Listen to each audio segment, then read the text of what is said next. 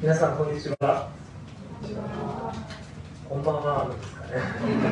あるいは業界挨拶ではおはようございます。えー、幸いのことに今日私4回目のメッセージをさせていただきます。朝7時から礼拝がありまして、えー、でも何て言うでしょうずっと御言葉を味わうこ肉体が疲れている感じはするんですがすごく心は嬉しくなんか神様の御言葉にいつも触れられている喜びがすごくこう今溢れてる感じがします。暴走して3時間ぐらい話してしまったらすいません。止めてください。皆さんロビンソン・クルソーという小説お読みになった方いらっしゃるでしょうか？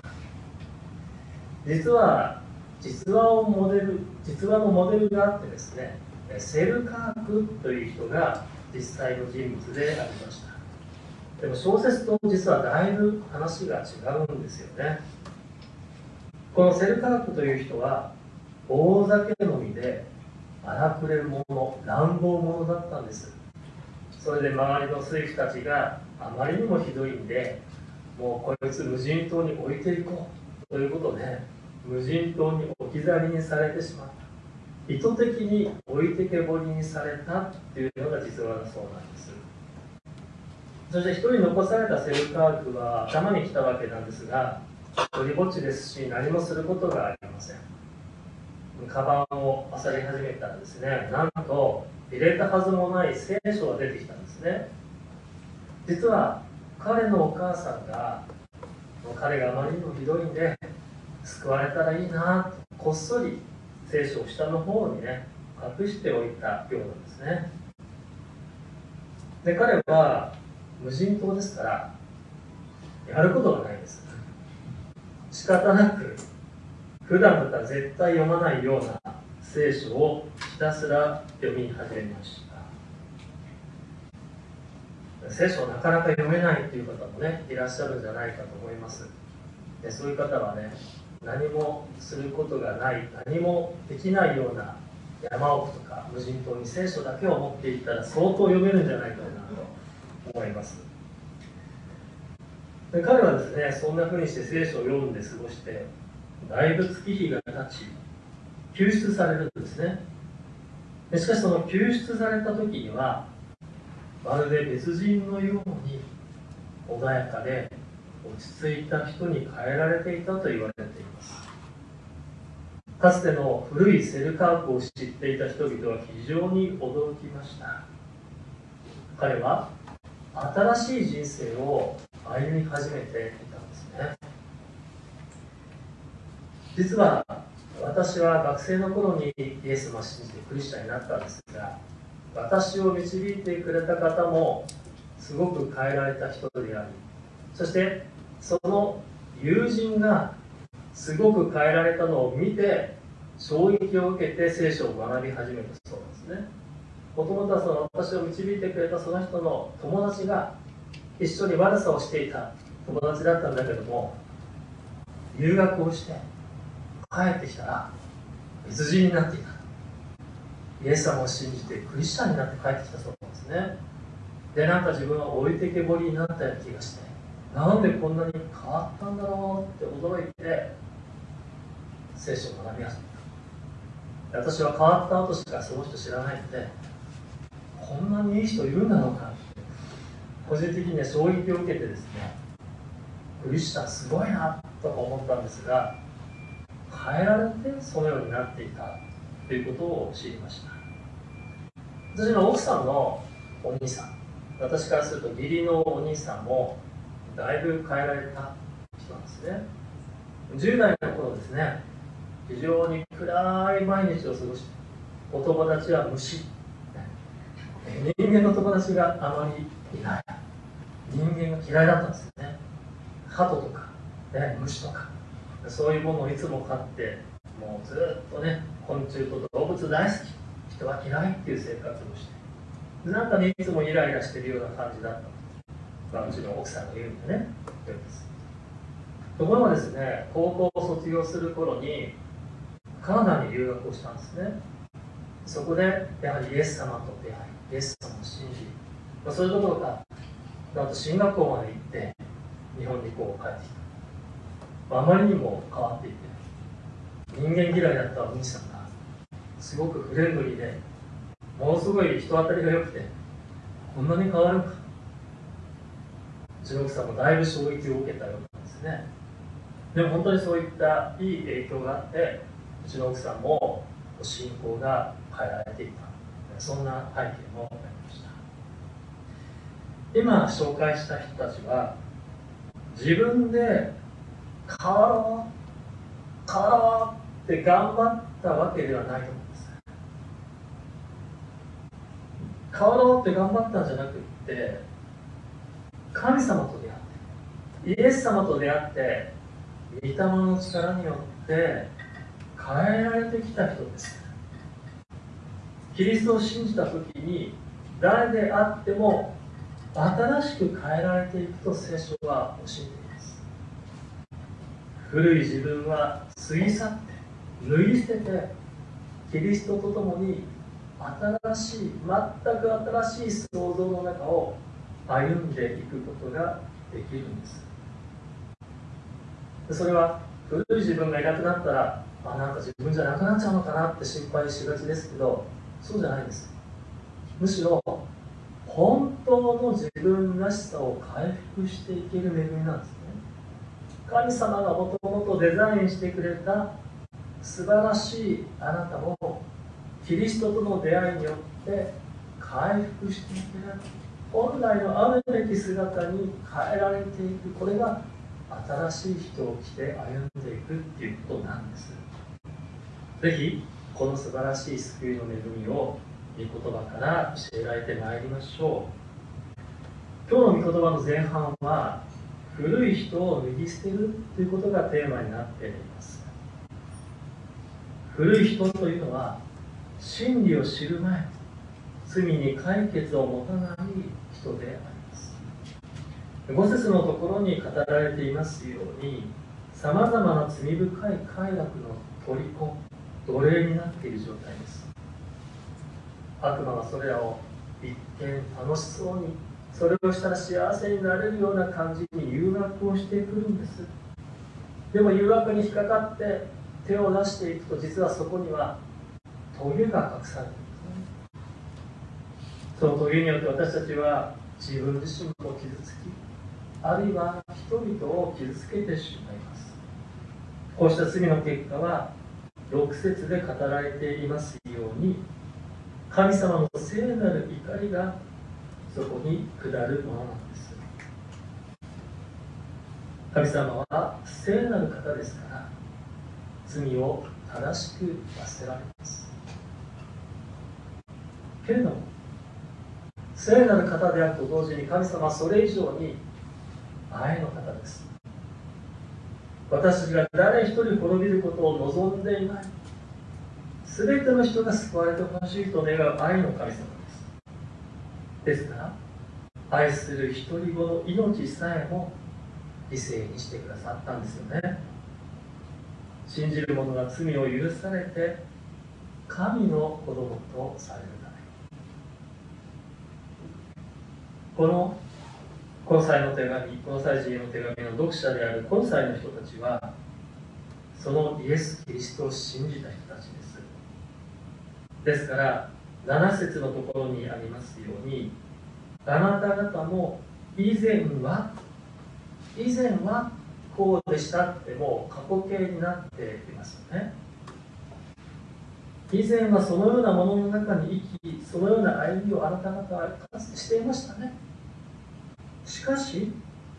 8節9節を見ていただくと今はもう違うなということが語られています。8節から9節。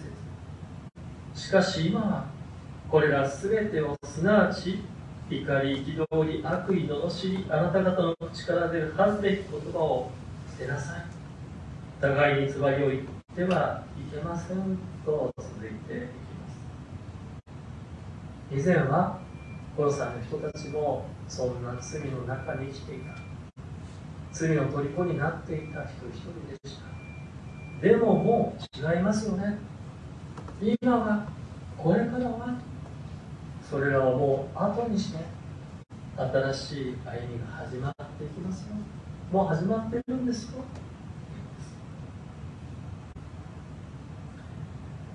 実は私も多分自分で言うのは変なんですがすごく変えられた一人ではないかなと思っています。私もともとですねめちゃめちゃ言葉がきつい何て言うでしょうかそれこそ乱暴者でありました、え特に10代の頃中学生の頃本当にこう周りに不良がいっぱいいてですね不良の仲間ともたくさんつるんだしまた不良とたくさん喧嘩をした。お父さんお母さんに対してもですねちょっとここではごめんなさいピーってなってしまうようなね、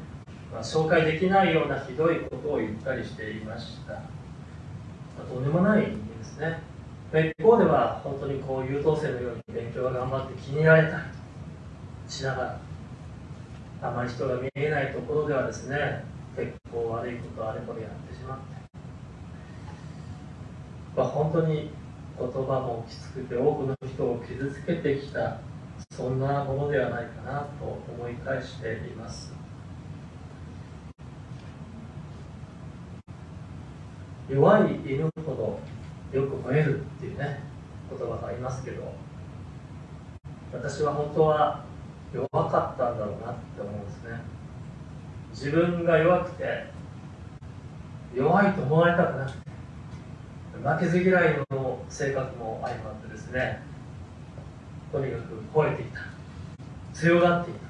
自分の弱さをこう隠すために必死になんか強がって頑張って戦って生きてきた。だからこそ多くの人をすごく傷つけてしまったなというふうに思うんです。でも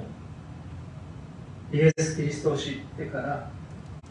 強がる必要がなくなりました。神様は飾らず飾らずに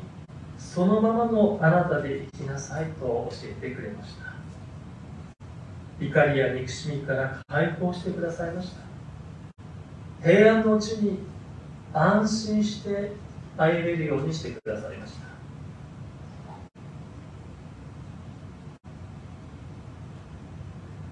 本当の強さというのは自分の弱さと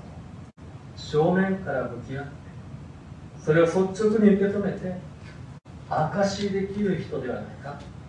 それが本当に意味で強い人なんではないかと神様から教えられてまいりました。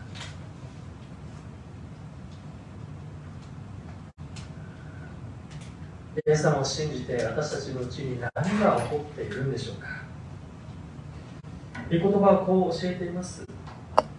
9節の後半から10節のところ。9節の後半から10節のところで働いていますがあなた方は古い人をその行いとともに脱ぎ捨てて新しい人を着たのです。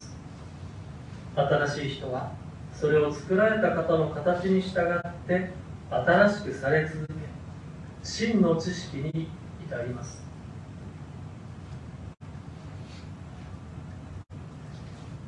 この新しい人を着るということがどういうことなのかということをもう少し教えられたいと思うんですが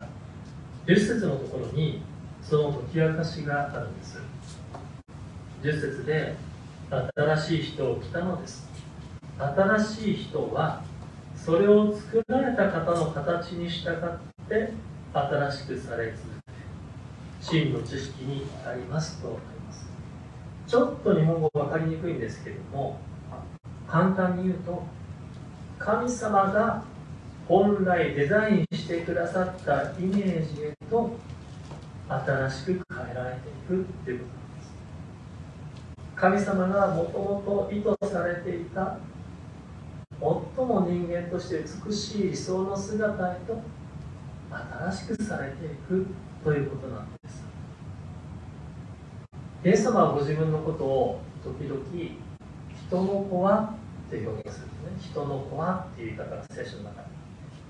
実はこの人の子っていう表現が人間の本来あるべき理想の姿っていう意味なんです。実はイエス様自身が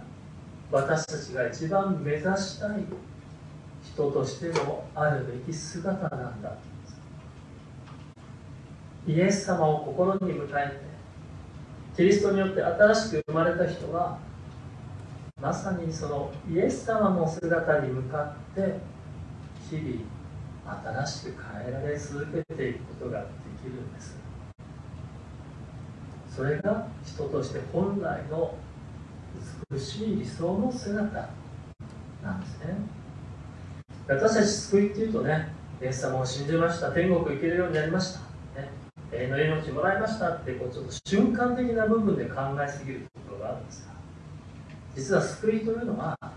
その救われた瞬間も素晴らしいんだけどそれ以上にその後変えられ続けていって恵みをもっともっと深く豊かに味わえるようになっていくというこの長い継続の中に本当の救いの喜び幸せというものがあるんですね。救われた瞬間はピークじゃないんです。始まりなのですから洗礼を受ける時も皆さんそれ出発だからね。もう洗礼を受けられるようになりました。みたいなゴールじゃないですから勘違いしないでくださいね。っていつも言ってるんです出発ですよ。イエス様と一緒に歩み始める素晴らしい恵みの人生始まったよ。こっからだよ。ピークはどこに来る死ぬ直前ですね。死ぬ時です私たちの肉体っていうのは年とともに必ず衰えていきます。もう二十歳過ぎたら大体落ちてきますよね。でも私たちの内なる信仰霊的なもの人格的なものはずっと成長するんです。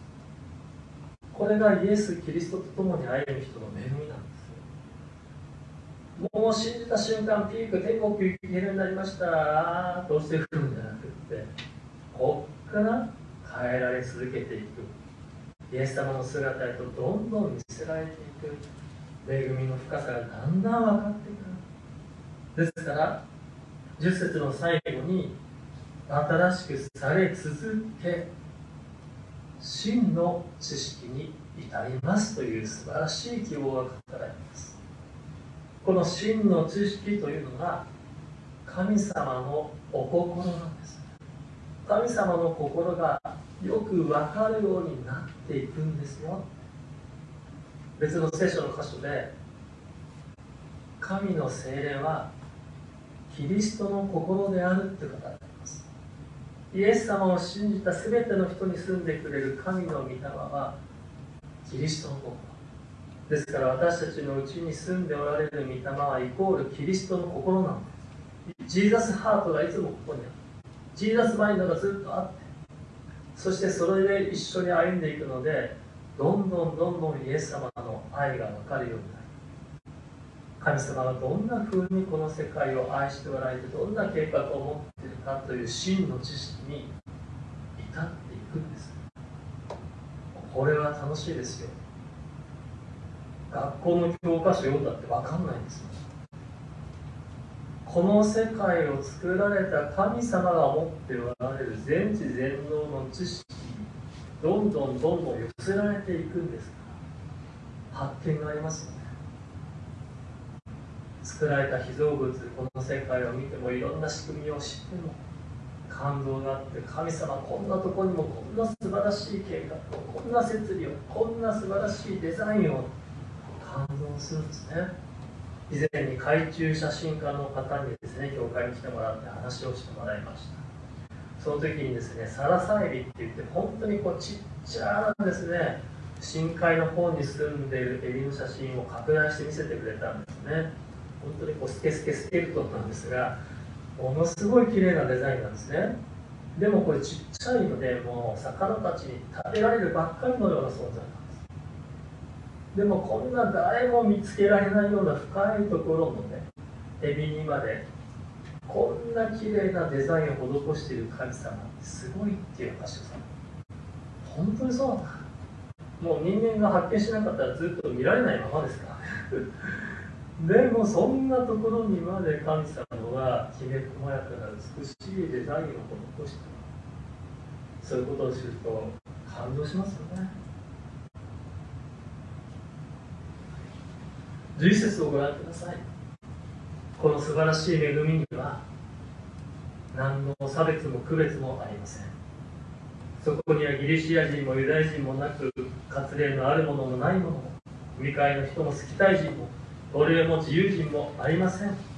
キリストが全てであり全てのうちにおられるのです。人種的な違い国籍の違い関係ないんですね。どんな背景の人でもどんな民族どんな部族であろうと信じるならば全ての人のうちにイエス様が住んでくださる。素晴らしい救いの恵みです。先日学生時代にお世話になった、まあ、キャンパスクルセイド・フォークライストね、えー、クリスチャンのサークルという団体があるんですけれどもそれのこの60周年記念大会っていうのがあってですね、まあ、ちょっと同窓会みたいな感じで、えー、出席したかったんですがどうしてもこう他の働きがあってですね、えー、欠席せざるを得ませんでした。でも妻がね出席してくれたのであのその時のこの、まあ、オンラインの大会だったんですけどもねスクリーンショットというか画面の写真で、えー、みんながこう写ってるのをね後で見せてくれたんですね。4画面ぐらいになっていてあのこう見ながらあ懐かしい人がいるな。なんかすごい老けたなとか思いながらですね人のこと言えないんですけど。でもあれこの人なんでこんなに変わらないんだ？逆にこう心配になっちゃうというかね変わらなすぎて。そんなことを思いながらですねでもいろんな人を見ててすごいこう嬉しくなったんですね。なぜ嬉しくなったかというとものすごく国際色豊かだったんですいろんな肌の色の明らかに日本人じゃないいろんな外国の方半分以上外国人なんじゃないかなっていうぐらいですね。いろんな国のいろんな民族の方が一緒にこう笑顔でこの画面に映ってるわけですよね。すごいなと思いました。同じイエス・キリストを信じているその一点においていろんな民族の人がいろんな国の人が同じ画面で笑顔で映ることができるそういう間違いがそこに生まれているんです。まさにこの11節にあるようにさまざまな人種の違い民族の違いなんかここにはない。しかしこの世界を見るときどうでしょうか。民族の違いによって歴史の違いによって背景の違いによって肌の色の違いによってお互いに質なものとみなし恐れを抱いてしばしば争いが絶えません先ほどの祈りにもありましたがロシアとウクライナで起こっている戦争の知らせ。本当に胸が痛みますよね。今ロシアでも半ば強制的に徴兵がされ戦争反対と言ってるの。あまり反対というと今度どんなひどい目に遭わされるかわからないような状況で物資も不十分医療費も自分で買いなさい寝袋も自分で持ってきなさいとそんな軍隊ろくな訓練も受けられずどんな相手とどんなふうに戦っているのかも最初はよく分かってなかったという話もあります。若い兵士たちがまともな訓練を受けずに戦地に送られて数日のうちに何人も亡くなって遺体で帰ってきたと言います。本当に胸が痛みますよね。もともと同じ仲間のような民族である。しかし私たちキリストにあるものはそうであってはなりません。肉の思いを超えます。過去のしがらみから解放され見た目の違い歴史の違いも超えてキリストにあって共に歩むそのために召されているという言葉は語っているんですよね。太平太平洋戦争の折に一人のアメリカ人の若い女性が捕虜になった日本兵を非常に手厚く看護し助けてくれたという話があります。またその話を聞いた日本兵がイエス様を信じて救われていったっていう話があるんですね。このアメリカ人の若い女性は捕虜になった日本人の兵士たちに本当に優しく接してくれて手厚く看護してくれたっていうんです。敵国だからどんなひどい目に遭わされるか。捕まった日本人はさぞかしひどい目に遭わされてるんじゃないだろうか日本の兵は兵士は思ったそうです。ところがとんでもない素晴らしい優しい愛の女性がいて本当によくしてもらったって言って無事に帰ってきた人たちがいたというんですね。実は彼女はその両親が宣教師でありました。キリスト教の宣教師です。そしてこの両親がフィリピンで宣教していた時に実は日本人の兵士からスパイの疑いをかけられ殺されてしまったんです。そこまで聞くとねむしろえなんでこの女性敵国の自分の両親を殺した人たちに優しくできたのかってますます分からなくなっちゃう。実はこの看護をした女性自身も最初は日本の兵士が憎くて仕方がなかったんです。自分の大事な両親をスパイでも何でもないのに殺したわけですか？ら憎んでいたそうです。ところが彼女の両親が亡くなる殺される30分前に30分間時間をください。日本の兵士に頼んで聖書を読み祈る時間をもらった。で彼女もそのことを聞いていたけどどう祈ったのか。どの聖書の御言葉を読んだのかは分からない。でも最初は憎しみにとらわれていた彼女が待てよ。その30分間私のお父さんお母さんは神様から何を語られたんだろうどんなふうに祈ったんだろう。そこに心が向くようになったんです。その時に私のお父さんお母さんが聖書から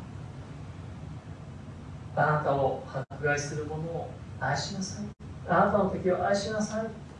きっとそういう言葉をメッセージをもらって自分たちを殺そうとするこの日本人たちの救いのためにさえ祈ったんじゃないか。彼らは自分で何をしているのかわからないんです。きっとそんなふうに祈ったんじゃない主を許してくださいと祈ったんじゃない彼女はそのことに目が開かれて自分もこの敵国の日本人の兵士のために神様の愛で愛そう。彼らの救いのために尽くそう。それでそのようにしたということなんです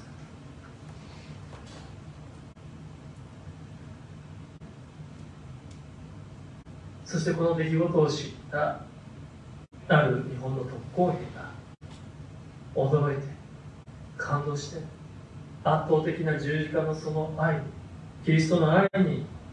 胸を打たれて悔い改めクリスチャンになったという話でありました。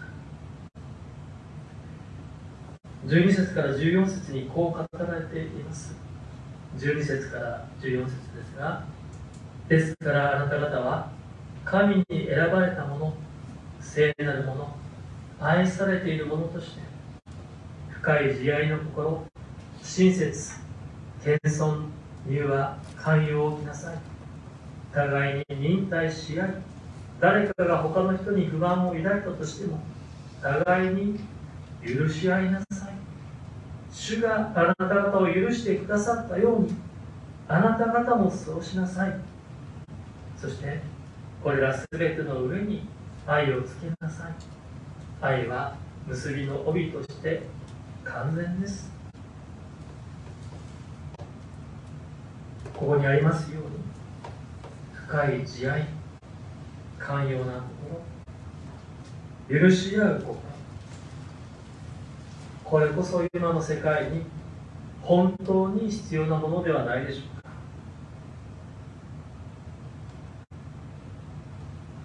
このような新しい愛の道に歩んでいくことが神様によって救いに召された私たち。この愛を知った者の歩む道ではないでしょうか。15節16節でも続けてこのように語られています。15節ではキリストの平和があなた方の心を支配するようにしなさいと。16節では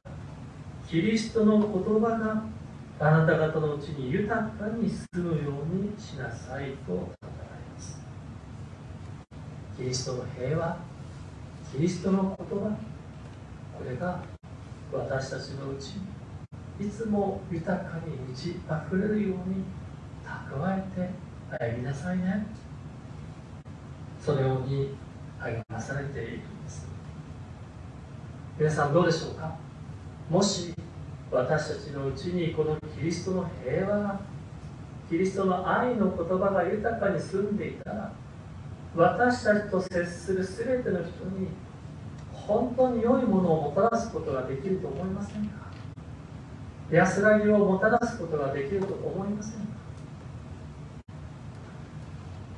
私たちの教会東村山の教会では教会開放日というのを設近隣の子どもたちが遊びに来れるように教会児童館みたいな感じでやってるんですね。ですぐ近くの近隣の小学校の子どもたちが、えー、たくさん来てくれるようになってまあ、この3年半ぐらいの間にですね30名以上がね一度はこう教会に来てくれて、えー、もっとですね。である学年ですねその小学校のなぜか5年生がやったらいっぱい行きましてね。口コミでこう来るんですよね。でその5年生学年全体で75人ぐらいなんでもう4割ぐらいの子がですね一度はうちの教会にこの3年半来ている。3人いたら誰か1人は教会に行ったことがある。なのでこうチラシを配ってるとですねあ知ってるとか俺行ったことないけど友達が行ってるよねとか。でこう何度も来てる子はですねちょっとこうなんて言うんでしょうか。ベテラン風にですね俺常連だぜみたいな。俺なんていつも言ってるぜもうこんな風になってくるとねチラシ配りが楽しくなるっていうかなんか嬉しくなるんです。でそういう中でですね子供たちがこうふらっと平日にね、まあ、ちょくちょくこう来るようになったり、まあ、今日も日曜日午後に3人ぐらいなんか遊びに来てねなんかこう私たちがいろいろ集会やってたんだけどちょっとまだ遊べないのとか言いながらですね来るんですがある子がですね。平日にこうやってきてランドセルのままね、えー、お家に帰りなよって言ったんですけどいやもうちゃんと直接教会に行くって言ってやるからそうなんだ。で帰ってきてですね結構ちょっと乱暴な子なんですけどでもねすごい寂しがりなんですよ。で牧師室にこう入ってきて「ねえ」カンザスって知ってる?」いきなり言ってきたんでねカンザスって何だろうと思ってね。地名のカンザスだってアメリカのってそうオズの魔法使い知ってるみたいな。あオズの魔法使いでなんか出てくる話だよね。どうもその日の劇でねあの学校で演劇教室があってそのストーリーはもうそんなに話すの上手じゃないんだけど学校であったことをですね僕のこう話し合ってみてくれる。実はお父さんお母さんと一緒に住んでないんです事情があってお父さんお母さんと一緒に住めないおじいちゃんおばあちゃんが何とか引き取って暮らしているまあ、本当はお父さんお母さんにこれを話したかったんだろうかでも話す場所がないんだな。それで私のところでねこうやって話してるんだな。って。子供たちが安心して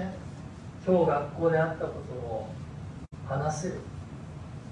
そういう場所も今どれだけあるんだろうか。家庭ですが本当にそれができないような子どもたちもたくさんいるんだなということを本当に思わされます。私たちのうちにキリストの平和があってキリストの言葉があってそんなふうに来てくれることキリストの平和をキリストの言葉を分かち合っていけたらこの子は将来どんなふうに変わっていくんだろうか。私今からすごく楽しみにしてるんですね。きっとこの子がイエス様を信じて洗礼を受けるようなことがあったらもう涙なしにはいられないな思います。私たちはつい隣のあの人が変わってさえくれれば私は愛せるの。にそんなふうに考えがちですよ。キリストによって新しくされたものはもうそんな価値観には生きていないんです。あの人が変わってくれたらじゃなくて主の御心はまずあなたが変えられなさい。キリストによってあがわれたあなたが古い生き方を後にして新しい価値観に変えられてきなさい。私たちはその愛を受けて変えられてきたんですよね。神様は私たちが良くなったからマシになったから愛してくださったんではないんです。罪に汚れたままもあなたを主がまず愛してくださった。そのためにイエス様が十字架で死んでくださった。この愛の注ぎを受けたから変えられてきたんですね。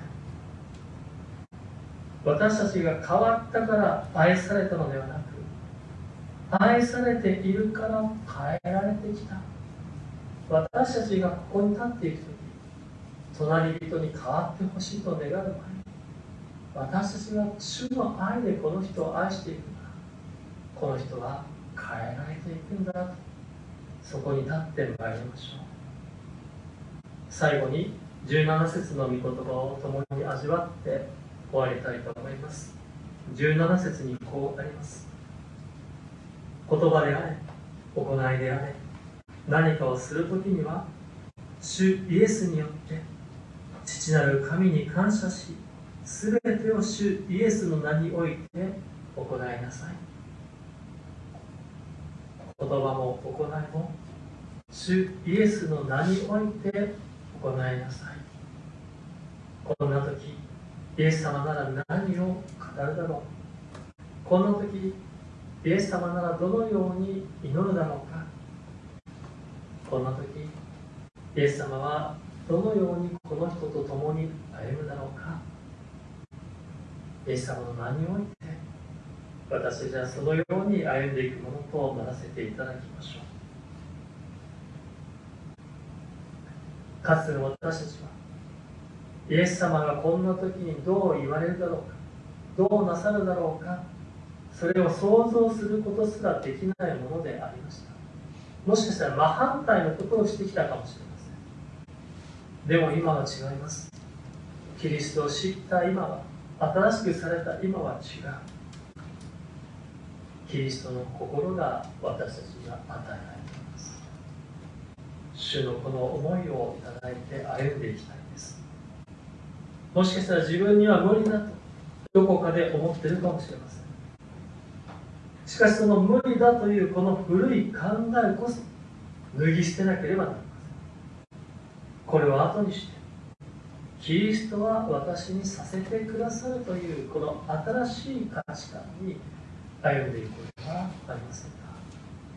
お祈りしましょう。私たちの神様あなたの愛の見教えを感謝いたします。古い人を脱ぎ捨て今や新しい人を着て素晴らしいあなたの神の国の価値観に生きるものとなることができました。あなたの愛によって変えられてまいりました。なおこれからますます変えていただける幸いを本当に感謝します。主の愛を知った私たちにしかできないことがあります。この愛を知らない方たちにこれを分かち合うものとならせてください。イエス・キリストの皆によってお祈りいたします。アーメン。